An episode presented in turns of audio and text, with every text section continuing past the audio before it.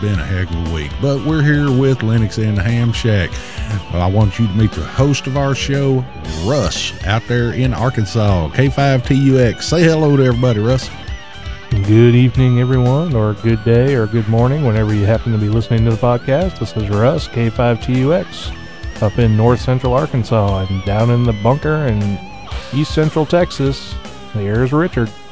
Actually, I feel more like a flea on a griddle right now. It was 105 degrees today, and you made me turn my air conditioner off, so I don't know what I'm going to do, but we will persevere. Okay, we've had a lot of stuff going on this week. I've got the uh, folks I've talked to, and this, that, and other, and we got things up and running, and holy cow. So, why don't we just get started with some of the feedback here? What you got on your plate over there, Russ? Now, why do you always call me when you know I don't have anything in front of me? well, let me do this. All right. We will do. We will do it this way. I have one that I think was uh, pointed at the other podcast, but hey, it can help over here. We'll go ahead and read it anyway. It says, "Hi Richard, I really like your podcast. It makes uh, the drive to work from Salina to Richardson much more enjoyable. I like the idea of a live show and a round table. That's why we do a right live show over here, and we need you folks to sign up for the round table discussion. I have a pretty good audio set up at the at the house and would like to participate. Now he's offered to participate, and I sent him one back that said, uh, "Show up, and we'll see what happens." I like talking about the hobby, and it would also give me some podcast experience. And that's what uh, all of y'all listening to us right now. If you show up in the live chat while we're recording, uh, you're very liable to end up on air. We don't mind. We don't mind at all because the more the merrier. It goes on. May I say, too, that I like your attitude towards new hams. In a recent podcast, you talked about APRS and how some hams must feel left out of the hobby because they cannot get the latest and greatest hardware. I run APRS daily, but know it took me forever to get that dual band rig.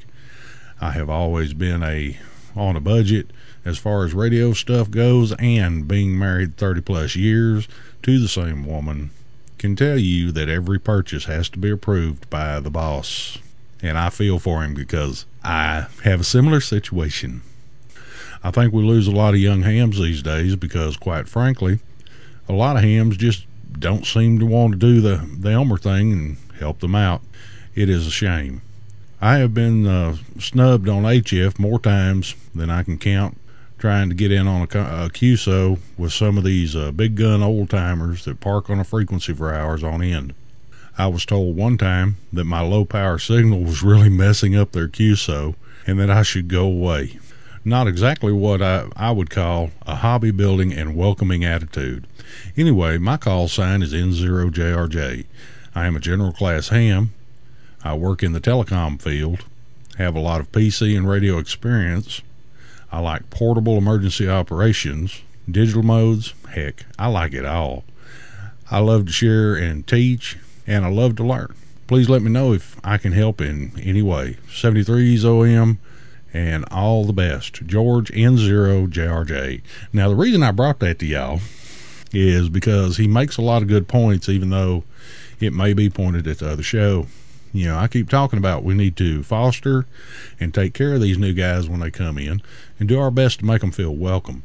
One of the episodes he was talking about was uh, here locally got a thing going on right now where some of the guys that have been around for years and can go throw down hundreds of dollars at the uh, candy store up in Plano decide they're going to make these public service events that where you have to have fairly expensive to put together stuff. And these new guys are not going to be able to afford that. And I've been fighting them over it and everything else. But like I said, it, you know, if y'all show up, you have the capability. We'll put you in the chat room. We'll put you on a microphone. Shoot, we'll put you on video if we can get away with it. So, Russ, do you have anything to say on that one? Well, George N0JRJ sounds a lot like me. He's got the same profession. He's got the same general aptitude for amateur radio, I think, and I think we're all in the same boat when it comes to buying hardware, except for those of us who are independently wealthy, or those of you, I should say, that are independently wealthy, because I can't include myself in that. unfortunately, I'm sort of one for the instant gratification, so I like all the prepackaged rigs with all the cool stuff in them, but I can't afford that, so right now I've got a couple that are sitting behind me on the floor, not even plugged in because I don't know what's wrong with them. And glad he wrote in. He had a couple of great points in there, and uh, it's always nice to have another listener. So thanks, George, and uh, continue to listen to the podcast. And if you come in with a microphone, we'll definitely try and get you on the air. I'm gonna see how things work out. I may do an experimental uh, resonant frequency live tomorrow night. We'll see what happens. Okay, so uh, what have you got, Russ? Well, I'll start with something simple. I got, or we got, another donation, our third donation to the podcast. Yay. Yeah. Uh, this one comes from Walter, and his call sign's KV6M. And we just want to put that out there that we got another donation and want to thank Walter for sending the money on in. And like we always say, once we find something useful to do with the podcast, we will reinvest the, those funds and make your listening and viewing experience better.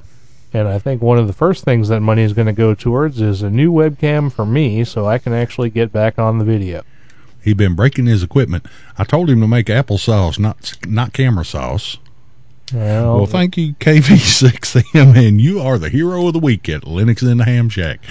Okay, so uh, the next one we got comes out of the forums over at uh, uh, blacksparrowmedia.com. Uh, this comes from Rodzilla, who did not sign with a name or call sign. Russ and I have been debating this a little bit, but let me go ahead and read it to you. It says, Hello, I'm a longtime Linux user, computer geek, and will soon, I hope, get my technician license. Oh, okay, he doesn't have his call sign yet. I should pay attention. When I take my test in early August, I am currently getting my rig together. I've purchased an Astron RS20, good power supply. I've got one. And I'm leaning towards, as well as ham friends pointing me towards, a Yaesu FT8800 as my first radio. I'm going to be primarily using it in the house, but also in my truck at times. Hope to get another radio later, later on, so I don't have to keep moving it to and from the house vehicle. And that's a good idea because it can sure be a pain moving radios around. I like the FT8800 as it it's almost like having two radios in one, letting you listen in on two frequencies at the same time. The crossband repeating will also come in handy later. I have not found where Hamlib, G-Rig, etc. support the FT8800. Does anyone else know if support is coming or how I could help once I get my radio? I'm also going to purchase the programming software and data cable for the radio. I do have a Windows partition for the occasion when wine isn't up to the task. Has anyone had any success with the RT programming Windows software running under Linux? Okay, so Rodzilla, uh, first of all, I went out and did some research, went and looked around. I wasn't familiar with the FT8800. I've never been a Yaesu kind of guy. I do have a Yaesu HF rig now, but uh, for the most part, I really haven't used them much. So I went and checked into it, and it seems that that particular radio, being a, uh VHF UHF dual band radio, FM only, may you may have a hard time finding rig control software for it because even though there are VHF UHF dual band FM radios that do have rig control, it's not supported in a lot of radios. And I'm going to say that because that's the way it came down as far as my research. Now, Russ has a has some different information. We'll get to that in just a second. As far as it being a good radio, the crossband being helpful, all this other stuff, you betcha. It's going to be a good radio. And if you can afford to jump into a dual bander right out of the gate, good going. Go to it. But uh, let's see. I'm sure Russ has got a few things to say, and that'll give me a, a chance to organize my thoughts. I have them over here on index cards. Go ahead, Russ. I was actually looking at picking up the FT880 or 8800 for myself. I think that's one of the dual banders that has the removable faceplate or where the head unit disassembles from the main body. I've got a couple of FM dual banders, but I wanted to get one of those because they're easier to mount and some of them even have, I think it's like 18 or 20 foot cords between the head unit and the main case. It lets you put them anywhere, which is really cool. As far as the cabling for rig control, there is a data cable for the FT8800s and a lot of the FM Yaesu rigs, but it looks like they are only for programming and for uh, syncing memory across rigs. I couldn't find anything that actually said you could use rig control with it, and I'm not sure that there's any documentation that says it's supported in HamLib or even under Windows rig control. I was under the impression that my Kenwood has it's an FM dual bander, and I was under the impression that it, is, it has rig control. I could be wrong about that, and I'm it definitely does not look like the FT8800 does. It looks like there is potential for rig control at some point because there is uh, data connectivity with the with the unit. But whether anyone's going to, whether uh, Yaesu or anyone else is going to put out software to actually do computer controlling of the radio is anyone's guess. That's the whole deal. Um, make sure you can find out everything you can about it. Go ahead and get the one that works best for you far as rig control, you're really not going to be able to use that driving down the road anyway. And as far as programming, you're going to use a totally different different uh, set of software for that anyway. So we got through that pretty well. So what else you got, Russ? Well, there were a couple of comments posted to the Linux in the Ham Shack website over the past few days. One of which was a post by K6 something because he asterisked out his call sign. I guess so the uh, web spiders wouldn't, you know, overtake him. He gives a step-by-step instructions on how to compile FL FLDigi under a 64-bit system for anybody who that might be useful for. If you're running a 64-bit OS version of Ubuntu or Red Hat or any of those, you can use that, and that's a pretty helpful tip his explanation is for Ubuntu specifically, but it should uh, match up for most other Linux distributions. And there was another post that, or another comment on the site that I didn't actually publish because I didn't understand where it came from. But I'm going to read it just so that if the person who actually sent the post in could clarify what they're talking about and or repost a comment to the website, I would be happy to publish it. The comment says you need to add libsamplerate0-dev to part 2, and that's all it says. So I'm not sure what they're referring to, what he's referring to, whether that has something to do with compiling FLDigi for x64 systems or if it's something entirely different. So if that's you, please email us back or repost the comment, and I will definitely get that out there. But as I don't understand what the point is, I'm not going to approve it at this time. Yes, I was looking at that also, and the uh, the first comment when it came in, I went ahead and uh, and snatched that up and uh, posted it over at one of the other websites. If there was something left out, I'd appreciate it if uh, we could make sure that we could get get our hands on that and make sure it's in there. So um, yes, please get back in touch with us, and if you could clarify that just a little bit we would appreciate it very much. Okay, and next up, uh, I got a, uh, a Google alert from a ham site or a website uh, this past week. Wanted to go over and let y'all know about it. We got a nice mention from the Princeton Ham Radio Club. Uh, turns out that uh, they put a short article about Linux and Ham Shack up over there with the uh, with the URL to the website. Princeton Ham Radio Club is located in Princeton, Kentucky. So we'd like to say hello to the folks out there in Kentucky. We're glad y'all are listening to us, and we hope that we're turning out to be a good good resource for you and your club members. And don't be afraid to make copies and pass us around. Tell everybody about us. Put us on your blogs. Well, you already put us on your blog. What do you think about the Princeton Ham Club putting us up, Russ?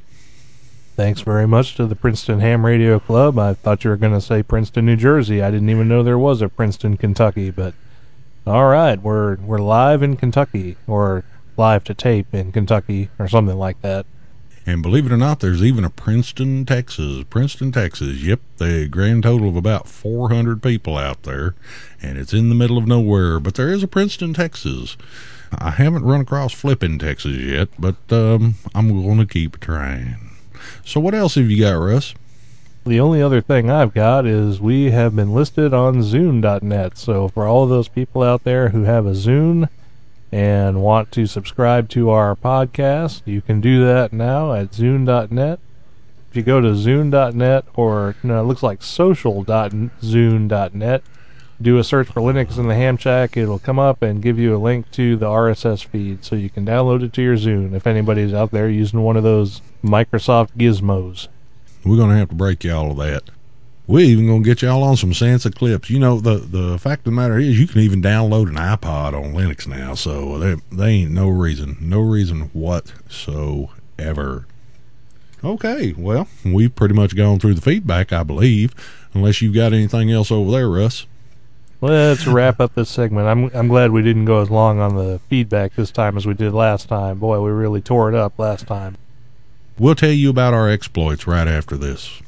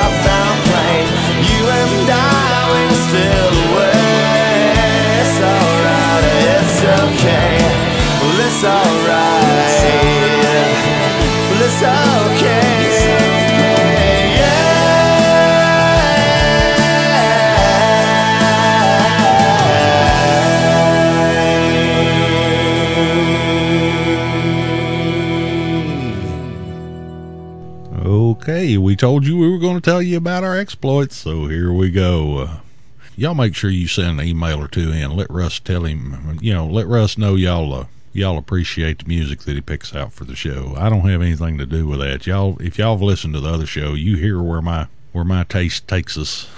This past weekend, I fell in with a a rough and tumble bunch. I got hung up with the Linux Cranks, and they're a bunch of good guys. They really are. And uh, they were recording both shows on Saturday night, and I was I was in there uh, with them, working back and forth in the chat room. If anybody's listening to us from uh, over there at Linux Cranks, I want y'all to stay clear of the monorail. Stay clear of the monorail. and uh, almost ended up on the Linux Crank show. In fact, uh, I've been invited this coming weekend if I can make my stuff work. So uh, y'all uh, y'all check that out. We do have a do have a link to the uh, Linux Cranks Linux Cranks podcast, Oggcast, sorry, Oggcast, over at the website. So y'all uh, y'all go over and give it a click. It's like I said before. Number one, it's not family friendly, and number two, it is an Ogg format. But if you're using Linux and you're have an iPod, it'll change it into MP3 for you. So there's some incentive. Number two, Russ and I have been asked to uh, do a couple segments for Hacker Public Radio. Now, for those of y'all that have been listening to uh, Linux related podcasts for a while, I'm sure that y'all have come across Hacker Public Radio. They have some really outstanding shows over there. I've been listening to them more and more, and I'm learning so much. My head's swelling up. My hat barely fits anymore. Any comments on Linux Cranks or Hacker Public Radio, Russ? Your head swelling up. That has to do with information, does it? That's there's no other reason. No no ego issues. Nothing like that. No, my ego's kind of deflated right now.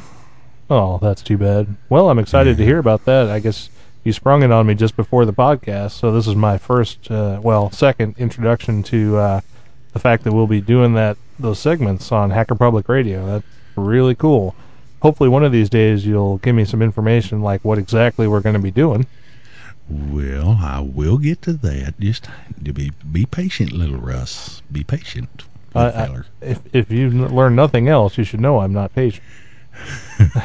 Well, we'll we'll get that taken care of. They they, they just want us to do some generalized stuff concerning Linux and amateur radio. I was uh, I made the comment uh, today on the uh, IRC channel about uh, Linux falls in line pretty much with the amateur radio philosophy, and it it pretty much does.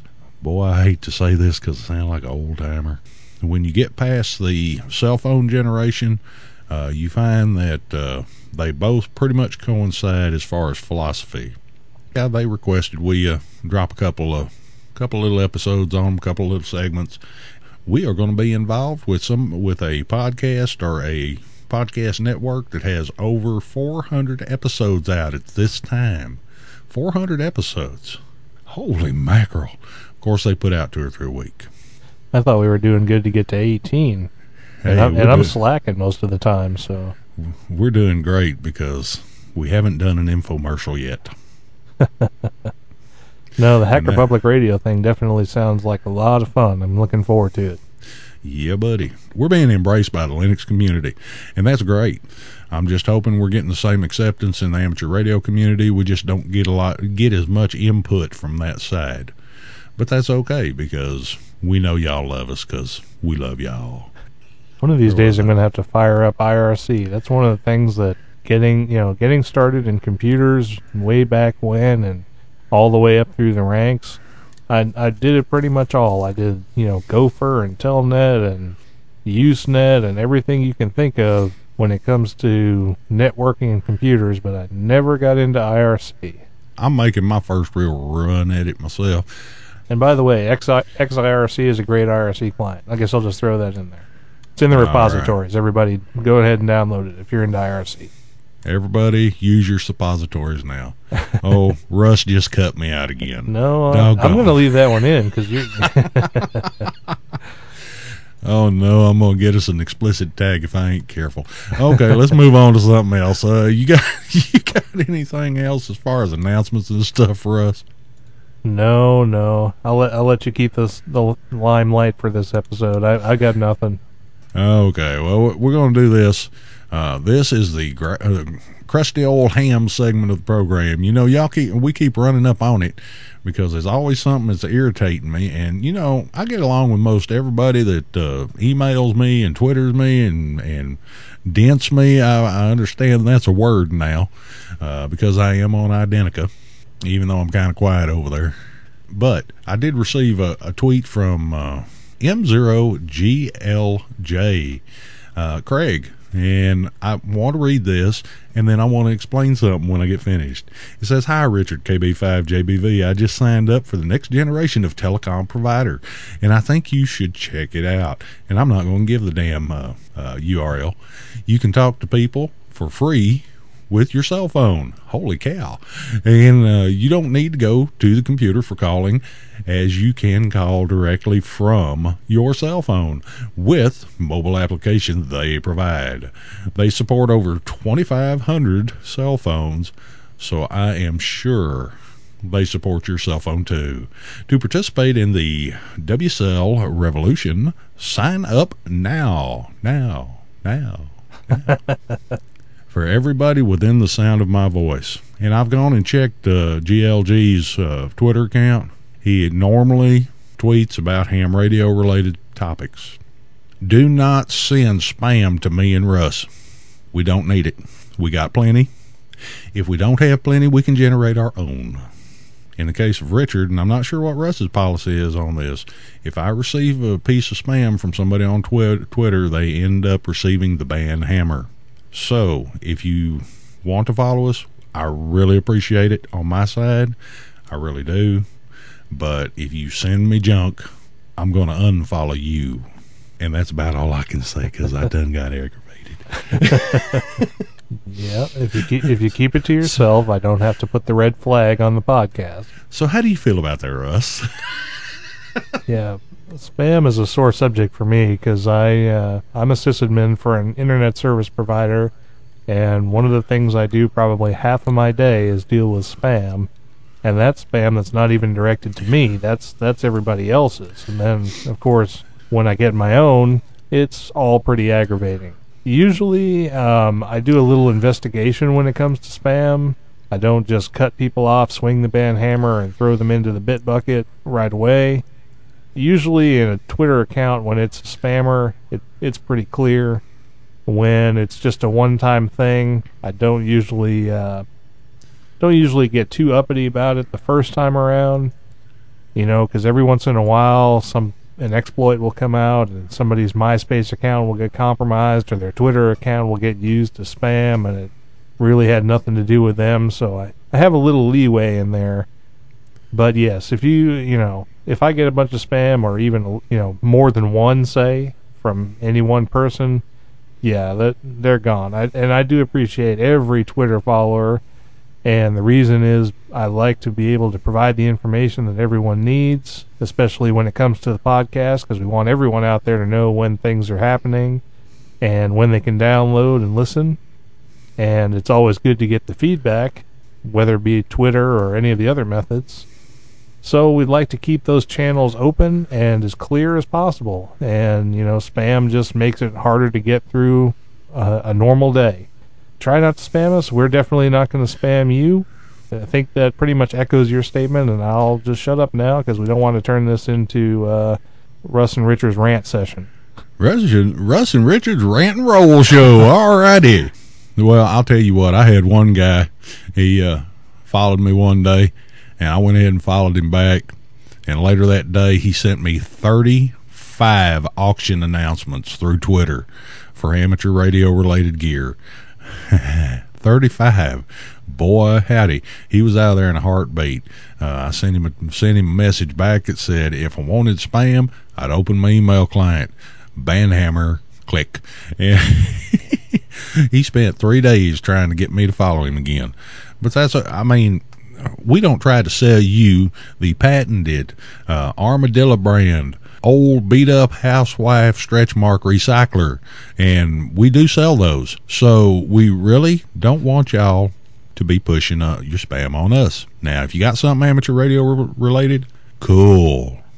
Alrighty next up on our plate now that we've run off half our listeners is ah the article. The article. I received a url for an article this past week over on zdnet and for those of y'all who are who be hunting for it and maybe want to follow along, it's at http colon stroke stroke education dot zdnet dot com question P dash two seven seven zero. The name of the article was Windows 7 is the same as Ubuntu. I got to reading this and uh, it wasn't so much as the guy was saying that Windows 7 and Ubuntu were a whole lot alike.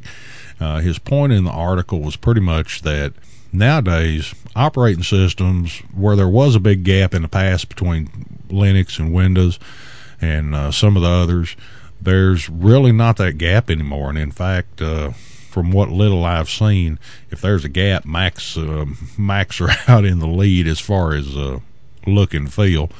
I've never actually used one, so I couldn't tell you how they perform. However, he's talking about uh, his 17 year old who's been using a Linux machine for a while and that kind of stuff. And he downloaded a copy of Windows 7, yeah, the release candidate, and ran it for his son for a while. And the kid, with the basic bare bones stuff that he does, uh, your what your average computer user does, he really couldn't tell the difference between Windows 7 and Ubuntu, other than the fact he wanted the Ubuntu back because he preferred it. Take some time to read this uh, article if you get a chance. What do you think about? I know you haven't had time to read the whole thing, Russ, but uh, what are your thoughts so far? Well, I, for one, tend to agree with the article. I've looked at Windows 7, and of course, I've spent a long time looking at Ubuntu and Debian and Linux Mint most recently. And as far as look and feel, if that's what the article is really getting into, and it, it does, uh, it actually talks about some of the applications as well, not not just uh, how things look, but fundamentally their usability is almost exactly the same. The point and click environment, and while the like window decorations and things like that may look a little different, there's really nothing to prevent an average user from going from Ubuntu to Windows 7 or even Windows Vista, you know, perish the thought. But when it comes to, uh, you said something about Mac OS being the leader in the the look and feel department. I'm not so sure about that. I think uh, I think Linux with Compiz Fusion running is probably the easiest and coolest looking of the distributions out there. Mac OS definitely comes in close, and Windows tries real hard, but I'm not sure that they they they do a lot of stuff that you know uses a lot of uh, video processing power, but I'm not sure it has the wow factor that things like Compiz Fusion do. I've recently gotten stuff to work on Mac OS X, like using uh, desktop areas and some of the things that look like Compiz Fusion as far as moving windows around and like the genie effects and things like that. Uh, in all those ways, they look similar, and I actually haven't had haven't tried to set that kind of stuff up in Windows 7. So I, I think Linux is a, is ahead in the look and feel department right now, with uh, Mac OS 10 coming up a close second, and then Windows, you know, lagging behind. But definitely from a functionality perspective, they're all very very similar these days. And in fact, uh, right now I'm using a Mac Mini, which you know I'm doing the recording on and all of that stuff. All it is is just the box, and of course it's an Intel architecture inside.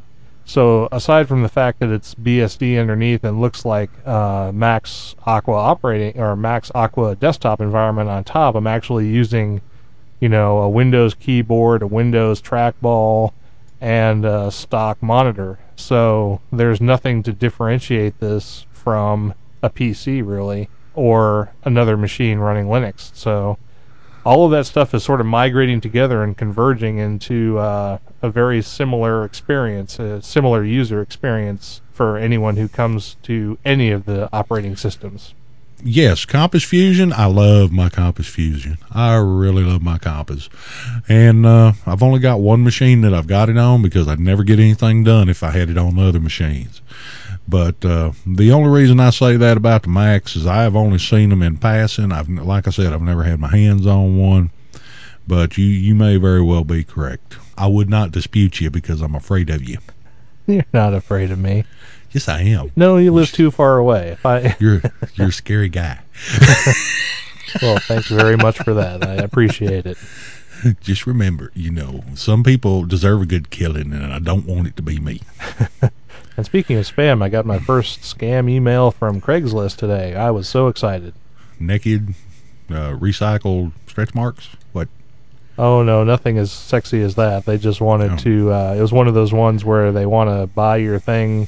They don't tell you who they are, and they want to send you a certified check and la la la, and tell you, you know, that that kind of deal. Every time I tell them send me my money, uh, they never answer back. Yeah, Anyway. funny, funny how that works. Yeah. Yeah, there you go.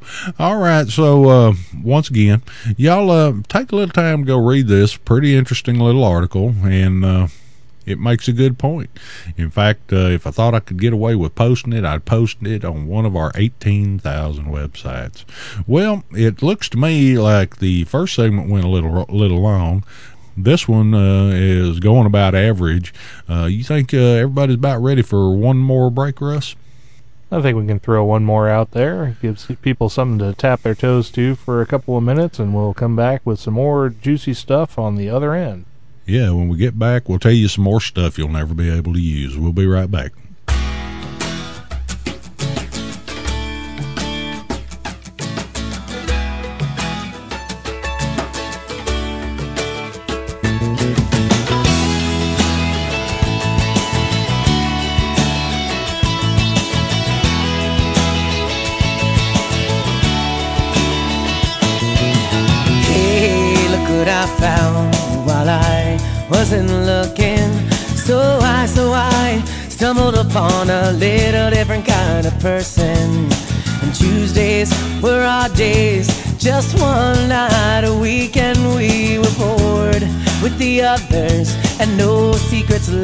Keep.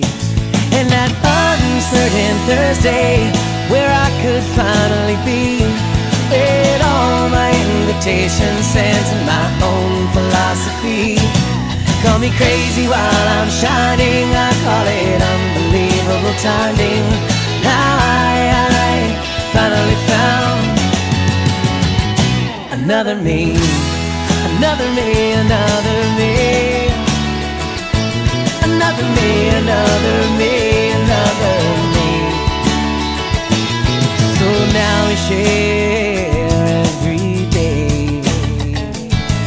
How differently we both see.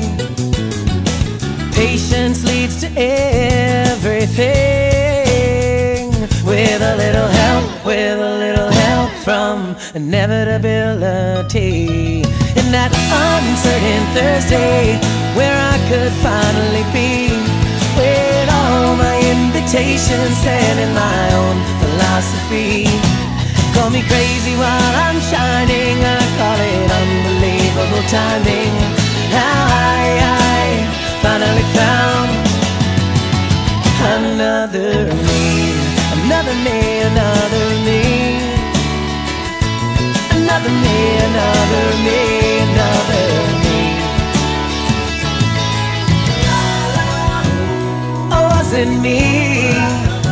Didn't know about you.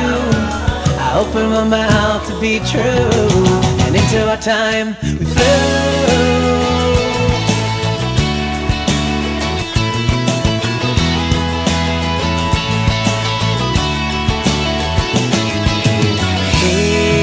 I found while I wasn't looking. So I, so I stumbled upon a little different kind of person. And that uncertain Thursday, where I could finally be with all my invitations and in my own philosophy. Call me crazy while I'm shining. I call it unbelievable timing. How I, I finally found another me, another me, another me, another me, another me,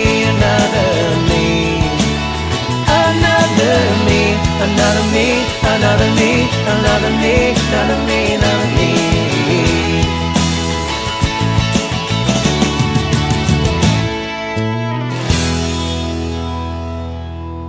Okay, we're in the home stretch, folks. Uh, I was uh, considering today, I, I was looking around the web and checking a few things out, trying to keep things in the theme of how we can pull the computers and the radios together. And it, fi- it dawned on me that uh, one of the things we use as amateur radio operators more than anything else, well, after radios for sure, is uh, the browser on our computer. And for the most part, the majority of us use uh, something like Firefox.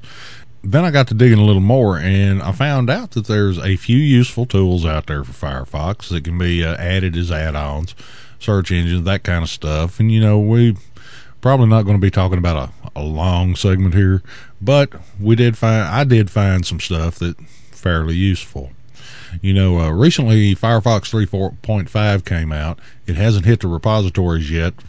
To my not well, not as a branded Firefox product. You can install it as a browser, which I believe doesn't have any branding attached to it and that kind of stuff. But we're not going to get off on that. We're going to we're going to talk a bit little bit about some plugins you can go out there and find. The first thing and first and most important thing that we normally do with our browser is go hunt somebody down. We want to know what their address is, what their QSL information is, so we can send them a card or put them in Logbook of the World or whatever. For a long time, you've been able to get uh, search engine add-ons for Firefox. Now, when Firefox upgrades, some of them quit working. But as I was looking around today, there's currently uh, call sign search engine add-ons for the uh, 3.0 edition of Firefox for the ARRL QRZ. And there's one from AE7Q who has several things going over there. It's a really big, if you're really interested in uh, amateur radio licensing statistics, you know, new licenses, old licenses, who has uh, what kind of call, that kind of stuff. I mean, there's a really, it's got more information on licensing than you could ever imagine. Uh, you can go uh, download these things, and I'm hoping I still got my hands on them the way I'm supposed to. Well, let's go over to AE7Q's site. Now, AE7Q's site, when you first uh, go over there, you're gonna you're going to see uh, a bunch of statistics on the front page. But if you'll take a little time and look around, you'll find that uh, he's got a few notes on some applications he's used and that kind of stuff. Some uh, information on Part 97, Part 15, uh, Part 1, Part 2 of Title 47. You know, the FCC rules we, we go under, and we can't just say Part 97 because we're affected by some of the other sections also but you can also go look around and when you get back in there I'm, and I'm starting with him because he's got more than one little add-on. He has a search engine uh, add-on that you can use. When you go in there and type in the call sign, especially if you don't put too many B's in it, uh, it goes ahead and pulls information what from what appears to be the ULS system for those of you who don't know what the ULS system is, it's the system that the FCC uses to keep track of the information concerning your amateur radio license. And uh, it even pulls down information from the pre ULS ULS system because ULS has only been in effect for, I believe, it's only been about 10 years. So when I put in my call sign, not only do I pull up my current license information, my name, what type type of applicant I am, what my operator class is, region, whether it's active or not. I pull up the grant date, the effective date, and the expiration date. And if it were canceled for some reason, if I passed away and it got canceled, that would be there. If uh, I was bad and they took it away from me, that would be there. But I also pull up the pre ULS information, which even shows my original technician license date, which I was licensed about nine months earlier as a novice. So if y'all decide to go over and check it out, then there you go. Now you can pick uh, you can pick this up. It goes in just like any other add-on, any other any other search engine add-on in Firefox. But also AE7Q has one for taking a look at grid squares which is a useful item that I had not run across before for Firefox. And you type in the grid square and it will show you the grid square on a Google map in your browser. Now, this could become important if you want to know where somebody's located, that kind of stuff. It's city level when it opens up, but you can expand on out just like you can with any Google map. It gives you all the regular stuff, and it will show you all the streets and stuff like that in that particular grid square. We'll move over to the uh, the Mozilla de- Developer Org, which is where we were getting our search engine plugins from. Over there, you'll be able to locate the ARRL call sign uh, plugin. You'll be able to locate the uh, QRZ plugin. And in fact, there's about three different variations on the QRZ plugin.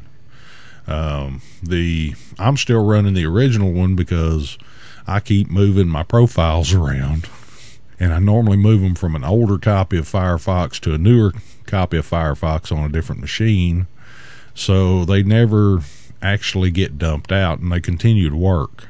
But I noticed today that there's about four variations on these particular uh, particular search engine add-ons. Everybody's got one that's a little different. Some of them work, some of them don't work uh, because they're designed for older versions. Uh, also, we have add-ons for the ARRL call sign database. Now, the ARRL call sign database is going to be pretty much like the one we looked at over at over at AE7Q's uh, website. It shows pretty much the same same information without the older stuff. It pulls the database information from the FCC, but only from the ULS system, and will give you name, address, call sign, license class, all that good stuff, FRN number, and that kind of stuff. Now, one of the reasons I was able to find a lot of this stuff today is because, and I don't talk about the league very often, so y'all listen to me close. Uh, there's a lot of information on the league website that uh, you can't get at if you're not a league member.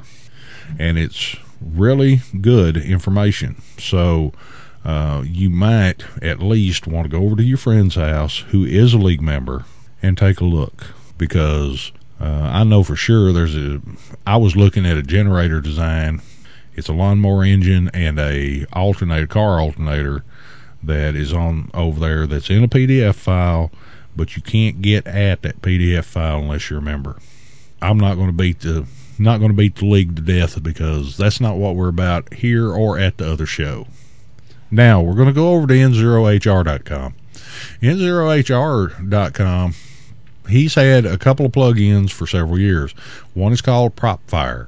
PropFire is a propagation program which will uh, is also, believe it or not, a Firefox plugin and it is supposed to be able to give you information on you know your solar numbers, uh, whether the it's active, if there's uh, problems going on, you know, just general space weather type stuff. But instead of having to go to a website and stuff, it is a uh, Firefox plugin. They also have another one over there, uh, one called Prop Stats. Now, Prop Stats takes you to the website so that you can get the information off of it. If any of y'all have been to the Resonant Frequency uh, blog page where we post the Resonant Frequency program, then uh, you see something that is similar to Prop Stats, but it's from a different service. So this is another one that y'all can add to your uh, Firefox plugins. Last but not least, I want to talk about VA3 STL's web blog. I found a page over there which lists a lot of these things.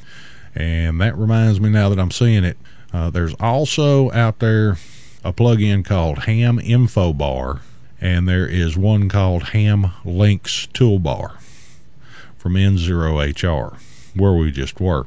I have not had any success with Ham Links Toolbar. I can get it installed, but it doesn't give me any information. Ham Info Toolbar, on the other hand, I was able to get installed, have taken a look at it, and there is a lot of useful information that is already in this toolbar, and you can add links as you need them when you need them. It'll show you uh, different lo- locations you can go to concerning uh, space and radio. It'll allow you to add RSS feeds, even allow you to check your mail from the toolbar. Now, I don't normally like adding a lot of toolbars to Firefox simply because I like that real estate. I want the room. I want to be able to put my stuff where I I want to open 18 windows at once and be able to see them all. So that's why I don't normally do toolbars. But for those of you out there that use them, wonderful. Now I'm going to say this, and uh, for those of y'all who uh, have accused us of being window haters, most of these, most of these plugins are available for Internet Explorer. Now, I'm going to say that and I'm going to attach, but why would you use Internet Explorer? If you are using Internet Explorer, then that's your own fault. Russ, do you have anything to add, or have I put you to sleep again? If you are using Internet Explorer, that is definitely your own fault. I have, uh, we actually have uh, put in place a policy at work, and I probably shouldn't bring this up, but I'm going to anyway, where we will uninstall IE8 because you can't even begin to imagine all of the things that IE8 breaks.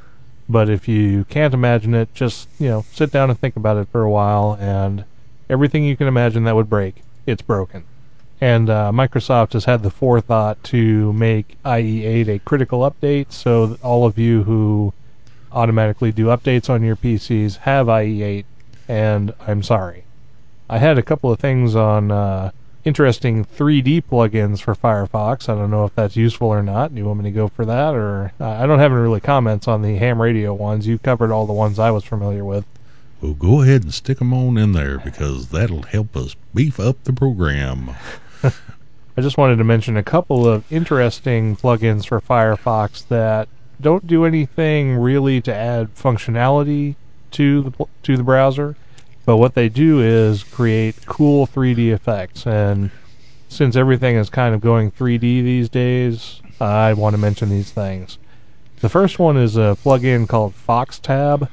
What that does is it basically takes all of your tab browsing and it can spread it out onto your screen in a 3D way, um, which is highly customizable. You can create a big curved wall of all of your tabs. You can create a sort of Rolodex index. You can make a circular index.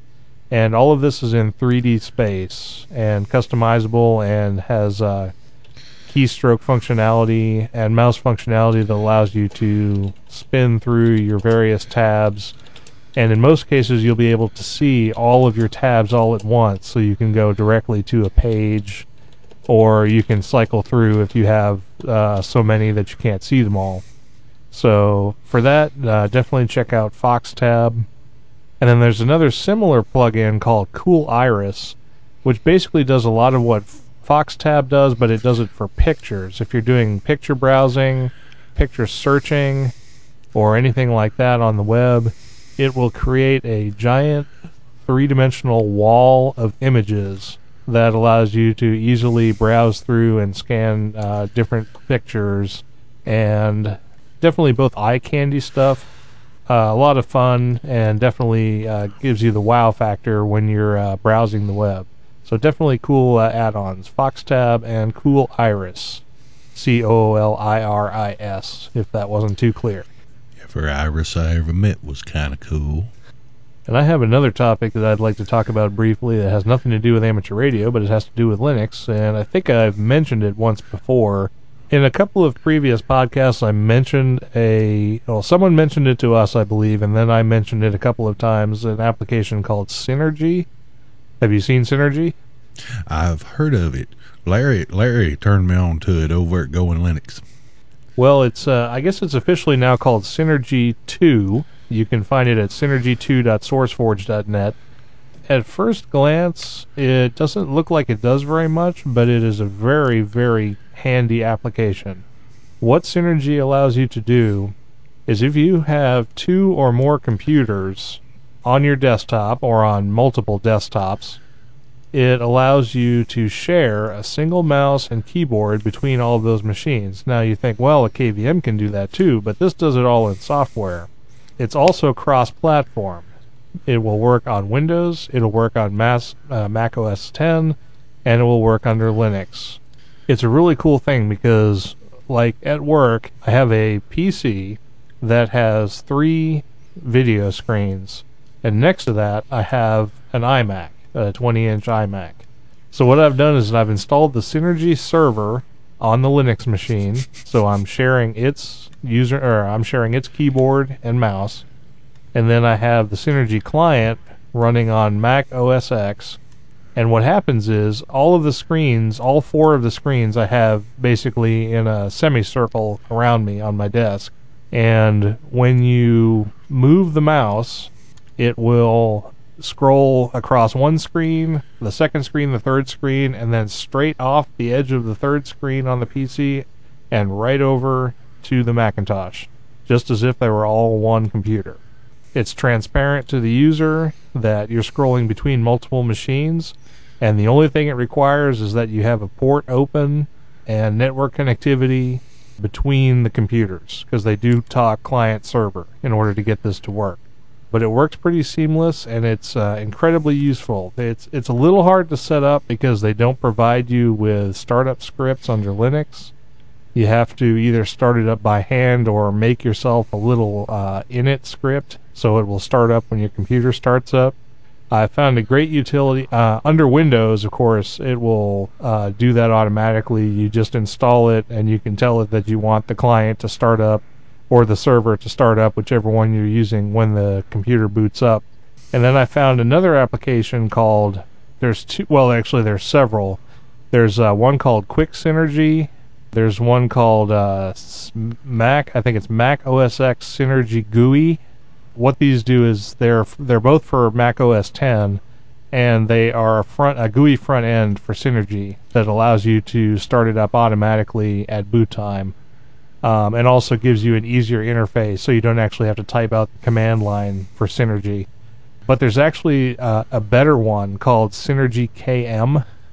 This is the one I've found the most the easiest to configure and the most useful and it actually sits up in your Mac OS 10 taskbar so that you can actually see Synergy when it's running. It's not down in the dock, it's actually up in the bar. And I, I find that really useful. So if you want a GUI interface for Synergy, use Synergy KM. Just do a Google search for that. So I just wanted to let everybody know about Synergy. It's an amazing thing, it and it's uh, really cool, especially for the uh, total geek factor when you can watch your mouse uh, zip back and forth between computers seamlessly and effortless, effortlessly, and use your one keyboard to type on any machines that you have on your desktop. Cool product there, and uh, the guys who um, I didn't bother to look up who actually wrote it and who's developing it, but kudos to them. Well, I've been uh, looking into that myself. I I have far too many KVM switches around here.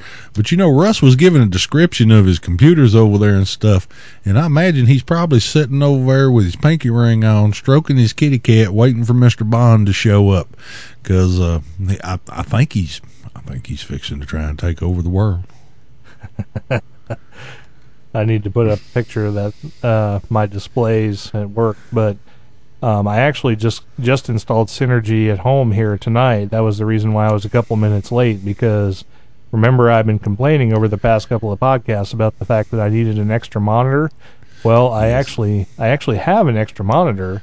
Um, I have a uh, an LCD high definition TV that has a VGA input.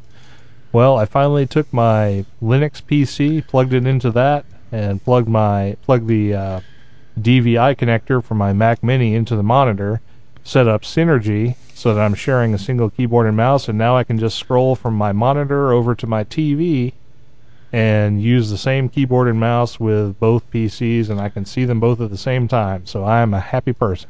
Yes, we have far too many, too, far too many peripherals, but I can see how that can really help. Yeah, Larry Bushy was talking about that I send him an email. He sends me an email every once in a while, and uh, I look forward to trying to get it going. Of course, we're way behind here. I've still got the video project going on. You know, got the camera, have had the camera, finally got the FireWire card, and everything else. But y'all keep hanging in there because we're going to get the videos happening.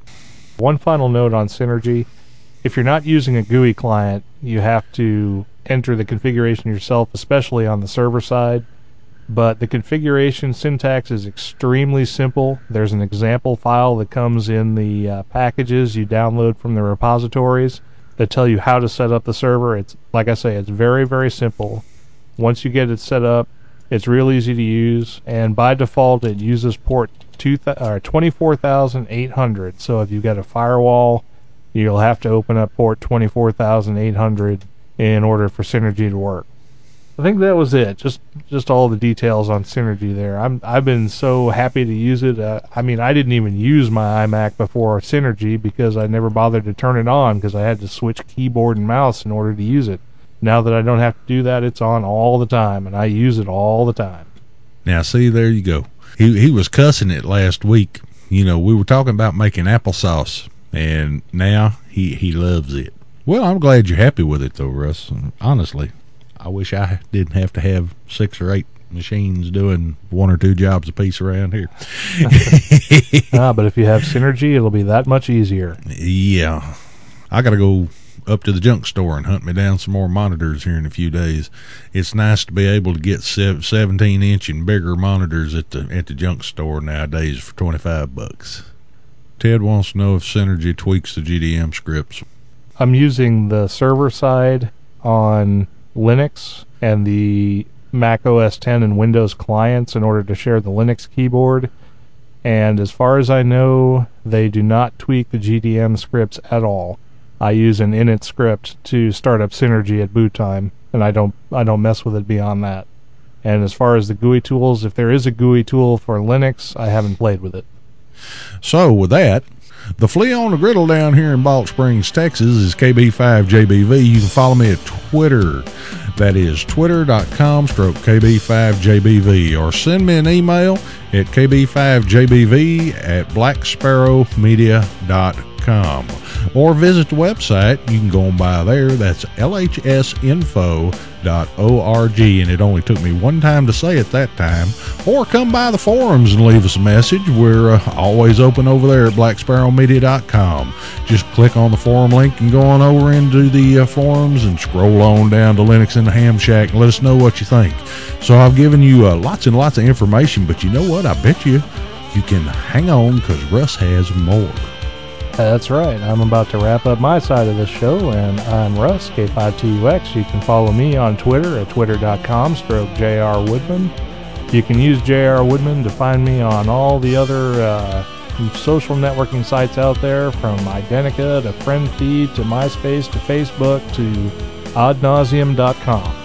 If you want to send me an email, send it to k5tux at blacksparrowmedia.com. Richard told you about the forums. Post to the website. Give us good feedback, and we'll answer all your questions and comments. And I am definitely going to be looking for a new webcam so I can get back on video. So if anybody out there is still listening this late in the podcast and has a good suggestion for a Linux compatible webcam, send it my way. And I think that's going to wrap it up for me. From down between the peaks in the pine forest in north central Arkansas, this is Russ, K5TUX.